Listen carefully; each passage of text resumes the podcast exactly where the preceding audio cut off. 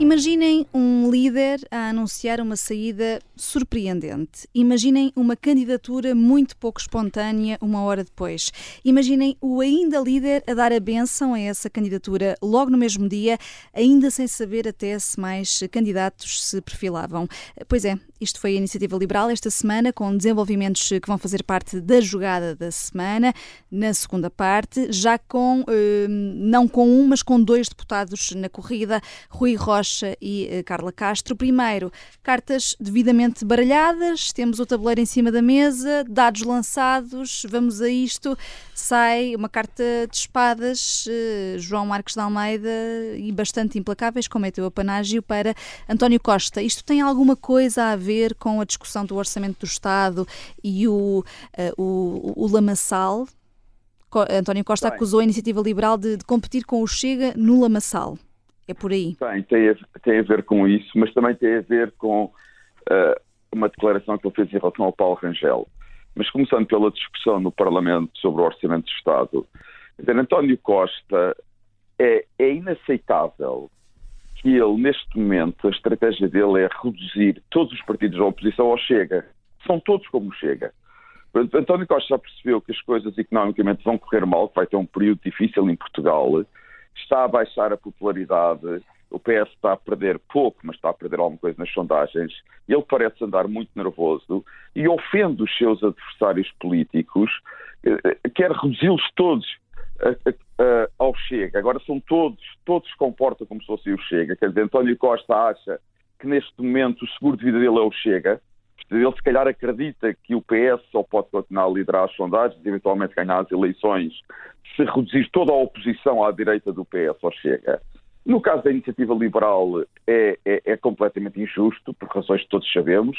Coutinho Figueiredo, aliás, nas últimas eleições, no debate com André Ventura, foi muito claro a mostrar as diferenças entre os dois partidos e, e essas diferenças são notórias, são evidentes, portanto é um ataque injusto e é um ataque falso além de ter usado uma linguagem ordinária e rasca, quer dizer, António, é uma pena termos um primeiro-ministro que não tem o um mínimo de elevação.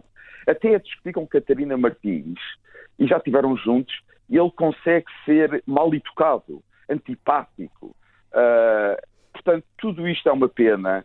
Ele, foi, foi lamentável dizer, e absurdo, completamente absurdo, dizer que a iniciativa liberal tinha que Coutinho Figueiredo abandonava a, a liderança liberal porque pelo que tinha acontecido no Reino Unido, com a apresentação do orçamento ainda durante a antiga Primeira-Ministra Liz Truss, que tinha sido para as políticas liberais como a queda do muro de Berlim para o comunismo. Isto é absolutamente patético, quer dizer, isto, por amor de Deus, um Primeiro-Ministro não pode dizer estas coisas, quer dizer, não se pode dizer tudo, isto é ao nível, é ao nível mais baixo da argumentação política. E depois, também em relação ao Paulo Rangel, que fez críticas em relação ao acordo do gasoduto entre Espanha e França, que, vai, que irá de Barcelona para Marselha. As críticas podemos concordar ou discordar, mas o que António Costa não pode dizer é Paulo Rangel não percebe nada de energia. Isto é uma discussão política, não é uma discussão entre especialistas de energia. É uma discussão política e não se pode desvalorizar o nosso adversário político dizendo simplesmente não percebe nada de energia sem responder às críticas.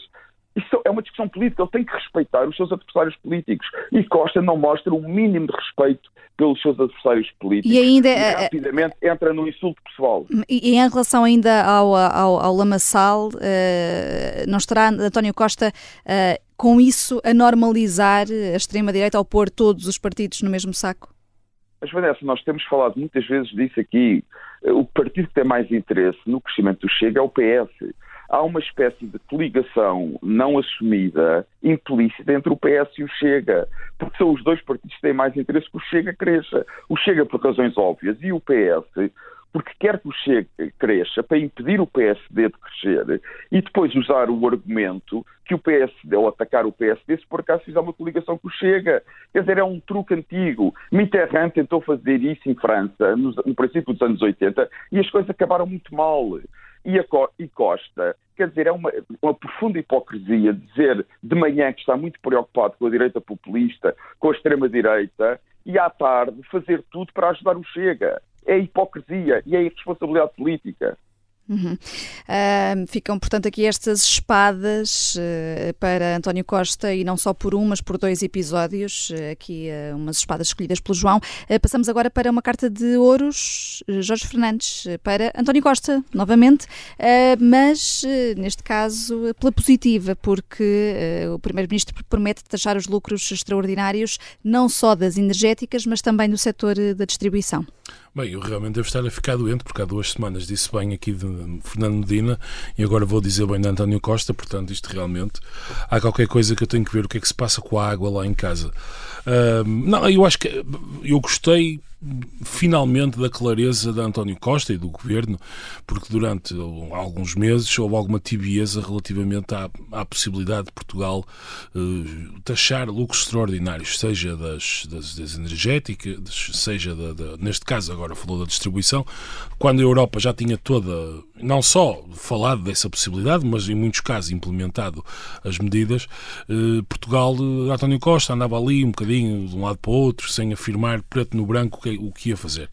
E, e neste orçamento, neste, neste debate, pelo menos ficou claro que pretende uh, implementar este, este imposto extraordinário.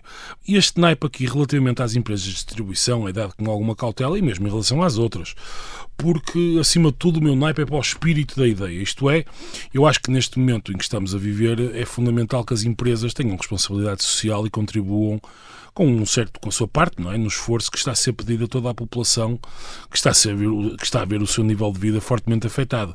A cautela aqui, eh, eu já vou aqui aplacar possíveis comentários da, dos nossos economistas, a cautela aqui é, é, é, evidente, quer dizer, o governo precisa de analisar isto com muita atenção, analisar a estrutura de lucros das empresas, analisar, por exemplo, se os lucros estão a ser gerados cá em Portugal, por exemplo, no caso da EDP, a, esmagadora maioria dos lucros são gerados com a operação no Brasil. E, portanto, aí seria um pouco estranho se António Costa escolhesse uh, taxar lucros gerados noutro país, a mesma coisa com o Jerónimo Martins, cujo muita, uma grande parte dos lucros geralmente é gerada na Polónia, não é?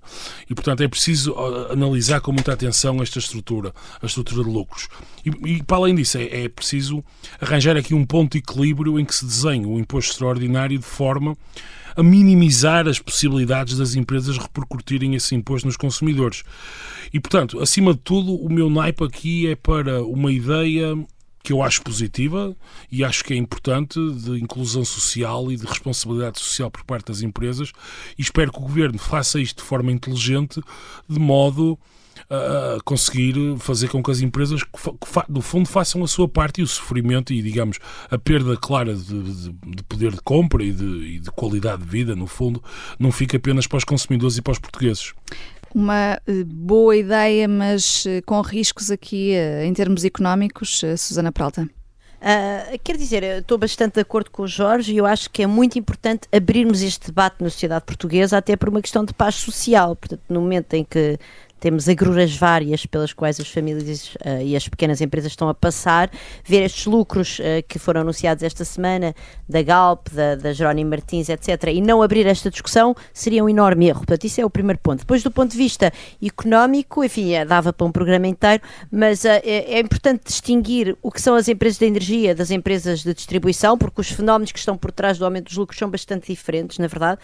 E há, e há, aqui dois cuidados, parece-me. Por um lado, nas empresas de energia, é a questão, nós não podemos penalizar demasiado as empresas energéticas porque elas são o nosso veículo para escaparmos a esta crise energética. São elas que vão ter que ir a, a investir nas, nas, energias renováveis, ir à procura de outros fornecedores de, de, enfim, de energias fósseis primárias, de preferência não muitos, porque nós queremos também fazer a transição energética. Portanto, é um setor que de facto neste momento nós precisamos deles para, para, dele para atravessar duas crises. A crise da, a crise da, da oferta restrita de, devido à, à, guerra da Ucrânia e, à, e às sanções à Rússia e a crise, e a crise ambiental.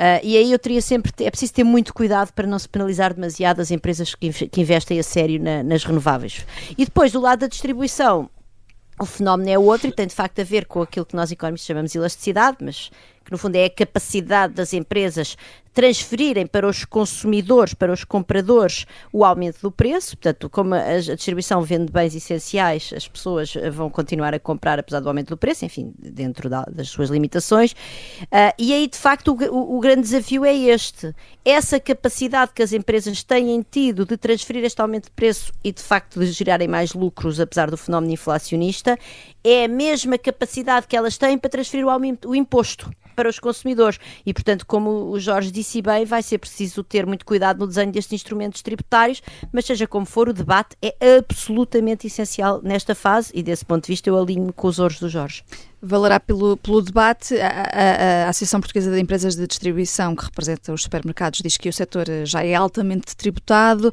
Uma destas grandes empresas, a Jerónimo Martins, dona do Pinho Doce, diz que infelizmente não vê aumentos que permitam dizer que o setor está a ter lucros extraordinários. Uh, Luísa Guiar Conraria, uh, senhor economista também, uh, algum reparo a fazer? Uh, quer dizer, aqui tem as mesmas, os, mesmas, os mesmos cuidados e, e, e caldos de galinha aqui que, que, os meus colegas tiveram. Acho de facto que aqui é preciso ter muito cuidado. Eu não vejo nenhum, eu não vejo aqui nenhum motivo, nenhum acontecimento que faça com que as empresas de distribuição tenham lucros extraordinários. Uh, estamos a confundir, por exemplo, as notícias que eu ouvi a falar de aumentos de receitas de 10%, é, isso não são lucros extraordinários. Aumentos de receitas de 10%, quando os preços aumentaram 10%, não é nada de extraordinário, é exatamente o que é de esperar Uh, e, e, portanto, aliás, acho que as empresas de distribuição têm a perder com isto, têm a perder com o facto de haver inflação e terem a vender mais caro e as pessoas estarem mais pobres e comprarem menos. Portanto, eu devido muito que haja lucros extraordinários neste setor. Uh, mas o motivo pelo qual eu pedi para intervir não era tanto esse, era mais uh, com a questão do que, é que, do que é que é uma tributação extraordinária. Porque nós vimos que a Europa quando começou a falar neste, no imposto extraordinário sobre os lucros, portanto, um imposto eh, novo sobre os lucros extraordinários das empresas energéticas, fala num imposto de 33%. 33%. Ora, e depois nós vamos ver o caso português e descobrimos que as empresas de energia já quase que pagam os 33%. É o IRS, mais a derrama, mais o imposto especial que existe no setor energético e de repente estamos nos 33%. Sim. E portanto eu só queria chamar a atenção para isso que acho que é muito engraçado, que é quando na Europa se fala num imposto extraordinário, isso corresponde em Portugal a um, a um imposto ordinário. Uhum. Fica, portanto, esse esclarecimento. Uh, o, o, Jorge Fernandes está aqui a dizer que sim com a cabeça, mais ou menos. uh, uh, Susana Pralta, agora é a tua carta de paus para a corrupção nos fundos europeus, mas é um tema que, na verdade, até, até daria aqui para vários naipes e vem isto a propósito da entrevista da Procuradora-Geral Adjunta Ana Carla Almeida à Rádio Observador no início desta semana, no nosso novo programa Justiça Cega. Paus, porquê? Uh, paus para as histórias, enfim, para aquilo que decorre da entrevista da Procuradora Ana Carla Almeida acerca do estado uh, do Ministério Público e do estado da capacidade que Portugal tem para implementar cabalmente a investigação necessária para ter certeza que não há corrupção e mau uso dos, uh, dos recursos, dos recursos, dos fundos europeus e outros, já agora, mas aqui certamente dos fundos europeus. por isso, Ana Carla Almeida, caso as pessoas que nos estão a ouvir não se recordem, foi a procuradora que foi selecionada para a Procuradoria, Europeia pelo júri internacional que selecionou um procurador de cada país uh, para uh, este novo órgão uh, da, da, União Europeia e que depois foi preterida por ação direta, intervenção direta do, do governo de António Costa. Enfim, a, a Procuradora fala disso na, na, vossa entrevista. Também, enfim, eu, eu aconselho as pessoas a irem ouvir, porque é uma entrevista muito interessante. Ana Carla Almeida é conhecida uh, por ser uma das pessoas que, que no, no, no, Departamento Central de, de Investigação e Ação Penal que tem mais uh, experiência conhecimento técnico que permite, de facto, combater eh, o, desvio e a corrupção de fundos europeus e é também a dinamizadora, a coordenadora de um, de um órgão de reflexão que foi criado pela Procuradora-Geral da República na, quando se começou a falar do, do PRR, que, que, é um, que, é um, que eles chamam think tank, mas enfim, que é, só, que é um órgão que de facto reúne várias pessoas com conhecimentos no tema e que procura pensar em estratégias para conseguirmos minimizar este problema dos desvios. E Ana Carla ah, Almeida uh, uh, foi preterida aqui em relação ao nome nome de José Guerra. Foi, esse José nome Guerra, foi imposto é o... só para uh, recordar os nossos ouvintes disso. É isso, é isso mesmo. Esse José Guerra, uhum. uh, eu já escrevi, enfim, sobre algumas declarações que ele teve relativamente à, à questão do, da, da, corrupção nos fundos europeus e vê-se que tem uma postura uh, vamos dizer, vou ser cuidadosa nas palavras,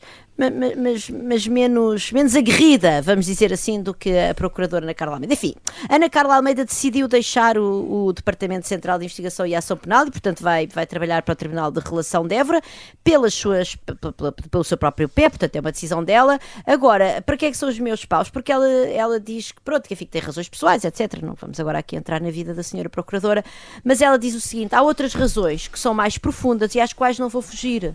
A partir de determinada altura, a partir de determinada altura do seu trabalho no Departamento Central de Investigação e Ação Penal, apercebi-me que estava impossibilitada de implementar o modelo de investigação que entendi seguir nos processos dos fundos europeus. Isso impediu-me de responder com eficácia, qualidade e celeridade, muito, muito por uma completa falta de recursos completa falta de recursos. O país agora, já nem falo de, de, outros ciclos anteriores, mas quer dizer, andámos tanto a falar da bazuca.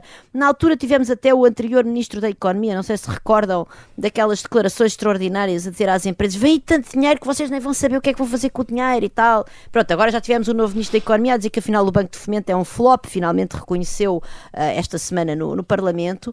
E quer dizer, é, a principal utilização desses recursos tinha que ser começar por dotar o Ministério Público e, e enfim, outras instituições com capacidade, por exemplo, o Gabinete de Recuperação Ativos da, da, da Polícia Judiciária, que praticamente não trabalha porque não lhe dão trabalho, uh, de, dos, dos meios necessários para esse dinheiro ser bem emprego. Se nós usássemos metade desse dinheiro, e obviamente não precisávamos tanto, atenção, mas se usássemos metade para garantir que a outra metade era bem usada, estaríamos a prestar um ótimo serviço ao país. E, portanto, de facto, estes meus paus são para este país e para as péssimas instituições que tem. E eu gostava de roubar aqui um bocadinho de nada de um, um coração grande das copas para dar à Ana Carla Almeida e agradecer-lhe o trabalho à frente, enfim, do, das investigações que conduziu e esperar que ela volte rapidamente e que o Tribunal de Relação de Évora não lhe, não lhe tolha a voz, por assim dizer. Uhum. Uh, o João Marcos Almeida assiste, mas já não tem tempo para falar. Uh, e uh, o teu coração de copas, acho que o Luís Aguiar Conraria aceita que, que o roubes um bocadinho, é para as tuas copas, Luís, para Dom Manuel Linda, que demorou mais de duas semanas, mas lá acabou por fazer um ato de contrição, pediu desculpa por ter dito que os abusos sexuais na Igreja Católica não são crime público, entre outras asneiras. Foi mesmo o adjetivo utilizado pelo próprio Bispo do Porto. Uh, ele, ele, pediu, foi mais do que duas semanas, até podemos falar já de, de vários meses ou anos, porque ele também recua. Há declarações de, de alguns anos, 2019. Do, do meteorito, Sim. e portanto, uhum. isso de facto foi um recuo em toda a linha, um pedido de desculpas em toda a linha. Ele reconhece que. Uh, ele reconhece que o caso é bem mais. que a realidade é bem mais sombria e dolorosa do que ele pensava, e eu estou a citar diretamente, uh, e portanto eu acho que, que merece ser assinalado. Uh, e portanto, claro, quando alguém pede desculpa, uma pessoa fica sempre na dúvida, especialmente quando é depois de uh, um pedido de desculpas a seguir a reações violentas, fica sempre na dúvida se o pedido de desculpas é, é, é, é sincero ou se a pessoa está a tentar fazer controle de danos uh, e a limpar a imagem. Uh, a tese, uma pessoa pode ir a, pode ser picuinhas e, e olhar para o termo do pedido, para os termos do pedido de desculpas, que é pedir desculpa às vítimas que se sentiram ofendidas. Então, mas isso não sentiram ofendidas, já não pede desculpa. Uh, pronto, uma pessoa pode entrar nesses detalhes todos, mas eu, uh, como é público, sou ateu, quer dizer que não acredito em Deus, e em compensação, como não acredito em Deus, acredito nos homens e nas mulheres, e portanto o meu coração ateu aceita perfeitamente e abraça o pedido de desculpas do, do Bispo Manuel Linda. Uh, e portanto, só para terminar, queria só uh, terminar com duas situações de, de Manuel Linda uh, e, portanto, e desejar-lhe boa sorte nisto que, que ele tem pela frente. Portanto, ele diz: é tempo de escutar as vítimas, sofrer com elas e prestar-lhes todo o apoio e. ele pede que fique claro que sofre e que deplora liminarmente este flagelo, mas o, o que vem mais, mais importante é a seguir, é o que vem a seguir, que é e tudo fará para dispor cobro. Uh, pronto, e portanto esperemos que, que ele faça isso e se de facto for verdade, isso daqui para a frente tudo fará, tudo fizer uh, que seja necessário para pôr cobre estas situações, então o pedido de desculpas é obviamente totalmente aceito, penso eu, pela sociedade portuguesa. Vamos lá então ao jogo de quem é o mais liberal nesta jogada da semana e uh, Jorge Fernandes, a saída de João Coutinho Figueiredo da liderança da Iniciativa Liberal foi bem ou mal explicada afinal? Foi surpreendente, acima de tudo, e, portanto, ao ser surpreendente, tornou-se alvo de uma certa especulação, porque a iniciativa liberal de facto tem a melhor máquina de todas a, no fundo, a manter, não é segredos, mas enfim, decisões que poderiam vir a ser maturadas no partido há algumas semanas, porque eu quero acreditar que isto não foi uma decisão precipitada de um dia para o outro. Portanto, a iniciativa liberal, nesse caso, deve ser saudada porque conseguiu manter a saída de Cotrim, enfim, dentro ali, mais ou menos entre quatro paredes, sem notícias nos jornais, sem rumores sequer, eu confesso que não ouvi nada acerca disso.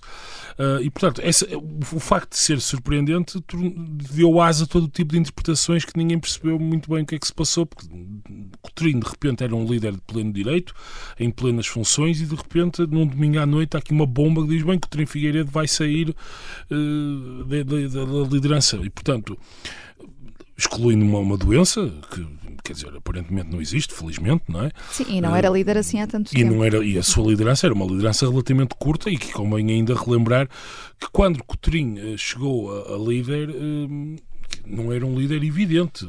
Eu lembro perfeitamente em 2019, Carlos Guimarães Pinto era o líder, então, o primeiro líder da Iniciativa Liberal, e Cotrim aparece e havia algumas dúvidas se ele teria, digamos, não era a capacidade de liderar o partido, mas a, a, a capacidade de, de, fazer uma ligação popular, de fazer política. Aliás, essa questão agora novamente põe-se. Porque é um dos argumentos dele que quer eh, tornar Exatamente. o partido mais popular. Há, há um ponto central que, que que eu, que, se eu que tudo aquilo que eu tenho falado nos últimos dias com pessoas que sabem coisas da iniciativa liberal, há duas coisas centrais que, que, que eu tenho ouvido. Bem, por um lado, uh, o Coutrinho já há vários meses que, ter, que, teria confessado, eu posso, posso dizer aqui sem grande inconfidência, por exemplo, o meu irmão é militante da Iniciativa Liberal e já teve em várias sessões, públicas e não públicas, em que Coutrinho andava, confessava com alguma recorrência que, que, estava cansado, que tinha alguma necessidade de vida, mais vida familiar, etc. O que não é estranho, quer dizer, portanto, a exigência do, que, um, que um líder partidário tem eh, é muita em termos de tempo, etc. Portanto, é natural e eu acho isso uma, uma, uma, explicação perfeitamente plausível, que a pessoa queira simplesmente ter mais tempo para a família e não esteja, ou mais tempo até para si, e não esteja propriamente disponível para, para as exigências da vida partidária. Por outro lado, há uma questão, e aqui é uma questão mais ideológica, que perpassa a iniciativa liberal há vários anos e que se colocou com maior incidência nas últimas eleições que é o que fazer com os ex-CDS. Isto é, há um grupo de pessoas que estiveram ligadas ao CDS durante muitos anos, Mesquita Nunes, Cecília Meireles, no fundo a ala liberal do CDS, que poderia eventualmente estar a gravitar mais próximo da iniciativa liberal e há uma grande clivagem dentro da iniciativa liberal sobre o que fazer com estas pessoas. No fundo, há quem rejeite liminarmente a sua entrada no partido e, portanto, porque as pessoas quereriam entrar no partido, por exemplo, falou-se de Cecília Meireles para a cabeça de, como cabeça de lista para o Porto nas últimas eleições e, por outro lado, há quem defenda que eles devem entrar de imediato e que poderão ser uma mais-valia rápida para o partido. E, portanto, aquilo que eu sei, enfim, há uma, esta clivagem poderá estar na origem desta necessidade, no fundo, de clarificação sobre o futuro do partido, eh, sobre quem como lidar no próximo passo de crescimento do partido, como lidar, nomeadamente, com, com, estas, com, esta, com estas pessoas, enfim, com esta ligação que poderá potenciar o crescimento do partido, sem dúvida, e portanto há esta clivagem aqui e poderá estar também na origem da saída de João Coutinho Figueiredo pela necessidade de dar lugar a um líder que, que, que fizesse ou que tenha uma posição um bocadinho mais clarificadora sobre aquilo que se vai passar de seguida. Hum. Uh, uh, já que até tocaste nesse ponto de, de ser um, um, partido mais popular no futuro, pelo menos é, é, esse um dos argumentos de João Coutinho Figueiredo, uh, João Marcos de Almeida, a iniciativa liberal tem ou deveria ser mais popular? Pode haver eventualmente perigos nessa deriva popular, sendo que ser popular não é ser populista? Oh, oh, Vanessa, todos os partidos de democracia querem ser populares. O significado de ser popular significa ter mais votos, significa ganhar eleições. O partido mais popular é o que ganha as eleições. Portanto, é normalíssimo que os partidos queiram ser populares. Eu acho que o Tri Figueiredo falou. Uh, Coutinho Figueiredo não é um líder popular, não tem essa capacidade? Não sei, não sei, não sei, não sei. Eu já vou a esse ponto. Agora, Coutinho Figueiredo obviamente falou na necessidade de, quando ele usa o termo popular, quer que a iniciativa liberal cresça mais. Agora, eu acho que, paradoxalmente, Coutinho Figueiredo uh, pode ter sido aqui bastante racional e frio, uh, dando a entender que ele acha que não é o líder certo para a iniciativa liberal dar esse salto, e esse salto, em termos de crescer eleitoralmente, significaria conseguir falar para outro tipo de eleitorado, não o, o eleitorado no, atual da iniciativa liberal, mas que o Coutinho Figueiredo pode ter sido aqui muito frio, ele pode ter percebido. É muito difícil a iniciativa liberal ter um resultado melhor nas próximas eleições. A tendência é o PSD crescer e a iniciativa liberal provavelmente vai ter um pior resultado e ele fica, pelo menos não tem esse pior resultado, Bom. ele vai ficar, pode ficar na história como o líder que conseguiu um grande resultado para a iniciativa liberal. Eu tenho algumas dúvidas sobre isso. Também João. tenho algumas dúvidas sobre isso, mas João. Eu não, tá, mas posso acabar? Posso acabar? Atenção que eu vou. Sim. Posso, posso acabar ou não? Claro, claro. Uh, acaba, acaba. Eu, eu, acho, eu acho que são legítimas as dúvidas em relação à capacidade da iniciativa liberal melhorar o resultado eleitoral nas próximas eleições. E Coutinho Figueiredo também tem essas dúvidas. Uh, seguramente. Porque é um tipo esperto, inteligente. Uhum. Em segundo lugar, eu, eu, eu, concordo com o Jorge em relação ao desgaste. Uh, eu acho que neste momento ser líder da iniciativa liberal também não é fácil. Há claramente conflitos dentro da iniciativa liberal. E há um conflito que não é tanto ideológico, que já tem mais a ver com personalidades entre Cotrim e Guimarães Pinto. Uh, esta coexistência de um líder com um, um, antigo líder e que é uma figura muito marcante na iniciativa liberal. De certo modo, Carlos Guimarães Pinto é visto por muitos como o principal doutrinário, ideólogo da iniciativa liberal. Esta coexistência não tem sido fácil. E se calhar também Coutinho Figueiredo, ao antecipar-se, ao surpreender, também tornou mais difícil Guimarães Pinto poder ser o próximo líder da iniciativa liberal. Porque há uma coisa que nenhum líder gosta, que é ser um líder de intervalo, ter substituído Carlos Guimarães Pinto e ser substituído por Carlos Guimarães Pinto. E ele, ao antecipar uh, o calendário, ao surpreender, pode ter tentado evitar isso. Eu não sei, mais uma vez estou a especular, não sei se Carlos Guimarães Pinto queria ser líder ou não, mas também Coutinho Figueiredo não sabe e pode pensar que ele queria ser o líder e Coutinho Figueiredo seguramente que a sair não, que, não queria ser substituído por Carlos Guimarães Pinto e, e, assim permitiu que aparecessem dois, dois candidatos, o que acho ótimo que haja dois novos candidatos à, à liderança da Já vamos liberal. olhar para, para, para os candidatos em particular, mas eh, Susana? Não, eh, eu julguei só, queria, bem, enfim, posso falar sobre a questão da, em geral e depois se calhar ir àquilo que o João disse. Uh, eu queria dizer várias coisas. A primeira é que Coutinho de Figueiredo é um ótimo deputado, enfim, eu não, obviamente não sou eleitora da Iniciativa Liberal, mas sou, uh, estou, estou contente que a nossa democracia tenha aberto espaço a uma, um partido liberal uh, e devo dizer que a Iniciativa Liberal, enfim, tem tido causas importantes, como por exemplo... Mas podes vir a ser, causa... Susana. Na, na, posso vir a ser. Nunca podes se sabe. vir a ser ainda. Não. Nunca, se, nunca se sabe. Uh, bom, isso é, isso é um primeiro ponto. E que, Coutinho, e, e que João Coutinho de Figueiredo, de facto, fez o seu trabalho seriamente, levou, fez, levou a a Iniciativa Liberal a um crescimento eleitoral importante e, portanto, esse mérito ninguém o tira. Nesta parte da sucessão, teve bastante mal, porque, quer dizer, aquela primeira declaração de domingo, uh, magnânima, a dizer não, isto é muito importante, quase uma lógica republicana, sair a tempo, de, enfim, deixar o partido crescer sem mim, não sei o quê, muito bem. Mas logo, passado poucas horas, já estava, passado, aquilo estava, obviamente, combinado, portanto, Rui Rocha, enfim, obviamente não sei. Mas enquanto observadora externa, uh, digamos que dou-me o direito de duvidar que aquilo não estivesse, não fosse uma, uma, uma uh, coreografia orquestrada. Rui Rocha anunciou uma hora Rocha depois. Anunciar, uma e logo a seguir uhum. Coutrinho vem dizer que apoia Rui Rocha. E portanto isso retirou, esvaziou completamente, completamente o sentido republicano e magnânimo da sua, da sua declaração inicial. Uh, enfim, ele tem lá as suas razões para sair, mas de facto ficou-lhe ficou mal. Pronto.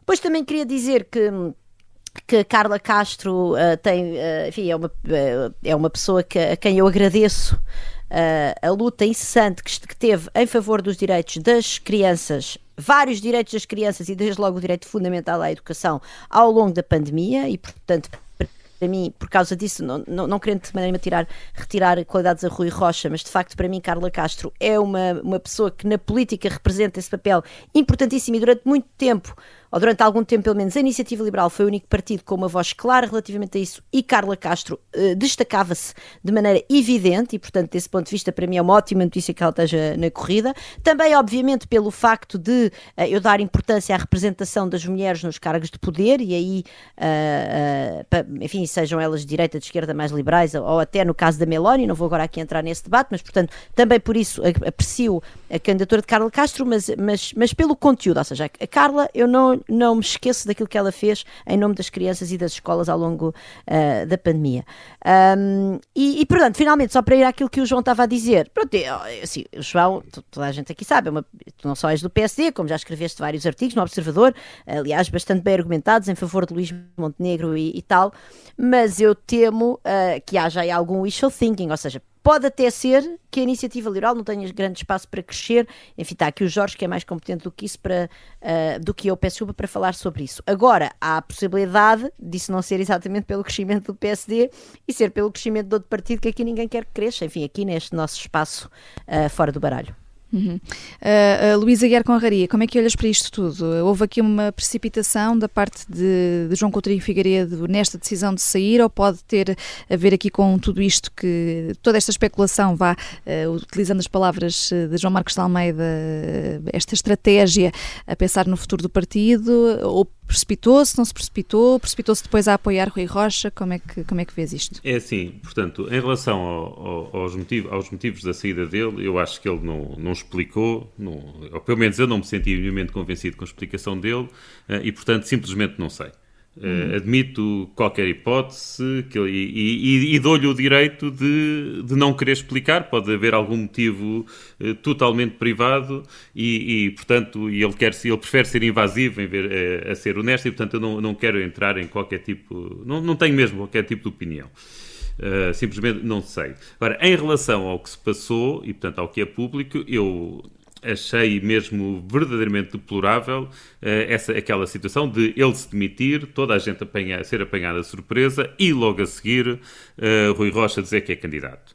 E não só e percebe-se que isso não foi um impulso inicial, porque ele próprio depois disse, ou não foi um impulso imediato, porque ele próprio disse um, um dia depois na televisão que já, já sabia há 15 dias uh, da, da saída de, de Coutinho de Figueiredo, e portanto isso gera uma situação de desigualdade para com o, os, os, outros candidatos. E eu senti muito isso quando um dia depois, portanto já um dia ou dois depois do Rui Castro ter, uh, do Rui Rocha ter chegado à frente, a, Carla Castro dá uma entrevista na TSF onde explica que é candidata e dá os motivos da sua candidatura. E eu estou a ler os motivos da candidatura, ou a ouvir os motivos da candidatura, e penso, então, mas isto não a distingue do Rui Rocha, para que é que ela está a chegar à frente? E depois apercebi-me, obviamente, que a minha pergunta era extremamente injusta. Porque eu estava a, a, a, ver como é que ela se demarca do Rui Rocha, qual é que é, eh, em que é que as ideias delas são diferentes do Rui Rocha. Se não são diferentes, então para que é que se chega à frente?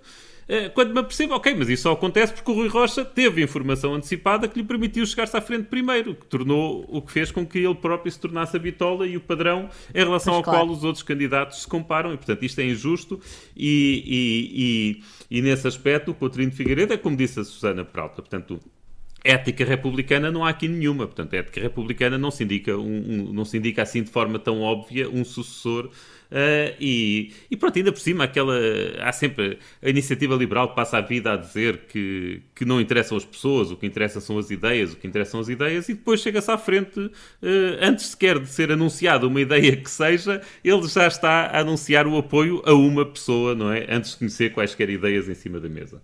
Uh, portanto, acho, acho, mesmo que esteve, que esteve mal. agora, de resto, eu acho que depois, agora, aconteceu, aconteceu, as coisas são assim. O Rui Rocha vai ser visto necessariamente como um candidato de continuidade. Uh, e, e, portanto, neste momento isso é inevitável. O que quer dizer que as oposições internas, que eu ainda não percebi muito bem quais são, uh, mas que as oposições internas dentro da, da iniciativa liberal estarão com, uh, estarão com, com a candidata. Quer dizer, não, não há volta a dar, Portanto, é, é, é, a consequência é essa. Vão estar com a Carla Castro, não é? Quer dizer, não. Uh, Aliás, há a candidatura de, de, é? que já tinha sido anunciada ao Conselho Nacional, não à Comissão Executiva da, da Lista B, Nuno Simões de Melo, que uh, disse, que mesmo aqui na Rádio Observador, que, que ia uh, encetar negociações para um apoio formal a Carla Castro. E, ele, e a, a, lista que ele encabeça já era a lista de oposição anunciada uh, a Coutrinho Figueiredo, pré-anunciada pela isso... primeira vez. Mas isso traz um problema, não é? Que é que se ela agora, e isso, Pedro, não é culpa dela, mas se ela vier a ganhar, vai ser visto como oposição interna tendo ganho e depois vai lá e, e, vai ter um grupo parlamentar que está conotado com o outro lado, com o lado derrotado. Quer dizer, acho que se gerou aqui uma situação que, é, que era absolutamente escusada.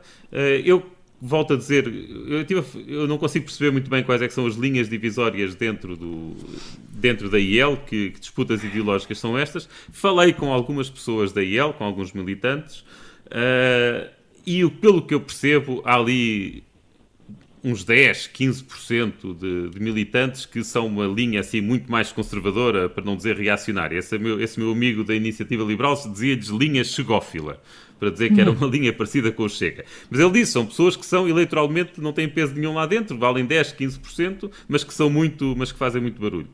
E, e, se a Carla Castro vier a ser apoiada por essas pessoas, realmente fico com pena, até porque eu também gosto muito dela, tal como a Susana, mas eu também, pronto, também simpatizo com, com o Rui Rocha. Uh, portanto, eu acho que vou ter de diferir uma opinião mais, mais séria, até ver as listas e perceber quem é que está nas listas, para perceber até que ponto é que existe alguma contaminação ou não. Agora, eu, à partida, uh, pronto, eu reconheço à Carla Castro os méritos todos que a, uh, que a Susana apontou e ao Rui Rocha também uh, reconheço os méritos que Coutinho de Figueiredo apontou, que era uma pessoa de raciocínio muito rápido, que é uma pessoa com, uh, com capacidade de resposta imediata, portanto, olha, vamos ver.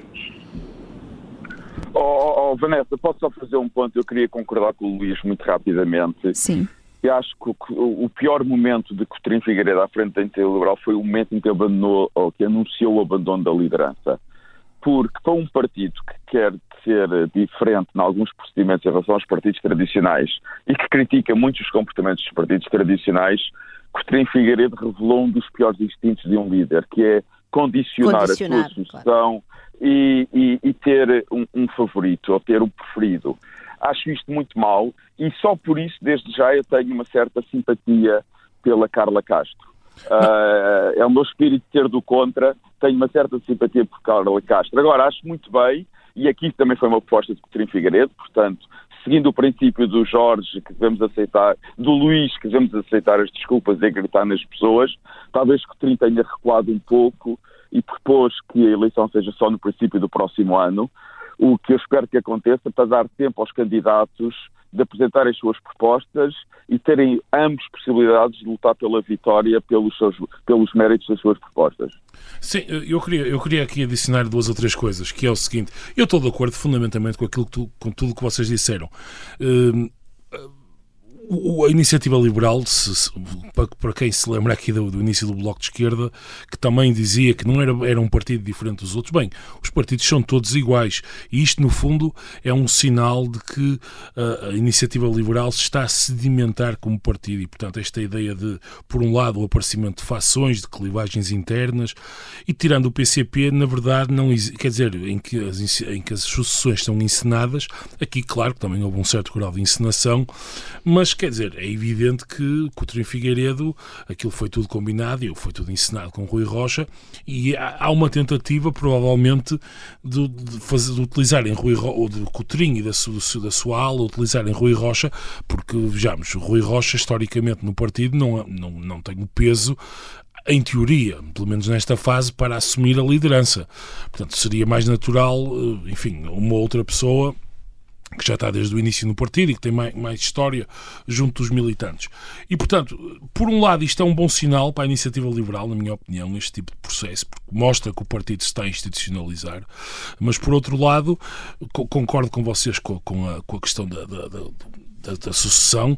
No entanto, é, é, o partido, entretanto, já veio dizer que poderia dar mais algum tempo, eh, mais algum tempo para, hum, para, para, para as eleições, etc. Sim, Portanto, em vez de serem em dezembro, serem em janeiro. Sim. sim. e eu concordo tanto com o Luís como com a Sânia. Eu acho que, na, na, minha opinião, acho que Carla Castro seria uma líder muito mais interessante, por não só eu acho mais preparada que Rui Rocha, mas também eh, pelo facto, acho que era importante haver uma, uma, uma, uma liderança feminina à direita eh, e, portanto, até para tirar aquele monocromático do Ventura e do. E do... Já houve várias, Jorge. Já, já houve várias. várias. Não, não, já houve várias. À direita já houve. Na esquerda é que não há. Mas não, não, é verdade. Aliás, há, há a Catarina Martins. Há a Catarina, Catarina Martins. Há a Catarina Martins. À exceção do bloco, à exceção do bloco de esquerda. À exceção do bloco de esquerda. Desculpa que eu tenho de fazer uma correção, Jorge. Desculpa. Tu disseste que concordavas comigo e com a Susana e, que a, e na sequência disseste que a Carla Castro era mais interessante como líder. Eu não disse isso. Tá ah, sim, sim, desculpa. Eu também, mas eu também não. Eu disse que eu tenho. Não, não, o que eu disse.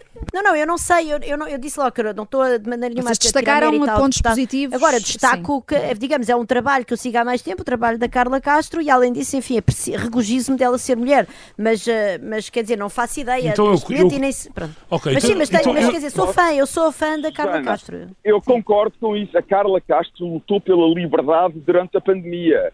Isso é o que, no mínimo, um liberal deve fazer. Exatamente, sim. Então, eu estou, corrijo aqui antes de terminarmos. Ok, eu acho que eu pessoalmente acho que a Carla Castro tem mais preparação e, e pelo menos ao longo dos últimos dois, três anos vimos ações dela concretas e muito, muito, muito explícitas de defesa do ideário que supostamente é aquele que conduz eu, a iniciativa eu liberal. Eu com a máxima do diz-me com quem andas, dir-te-ei com és, eu, dir-te-ei quem és, eu quero ver as listas antes de ter qualquer opinião. A ver, vamos se é ou não um tiro no pé eh, esta decisão de João Coutinho Figueiredo para o futuro da iniciativa liberal. Nós aqui no Fora do Baralho estaremos, eh, como sempre, aqui na próxima semana. Até lá.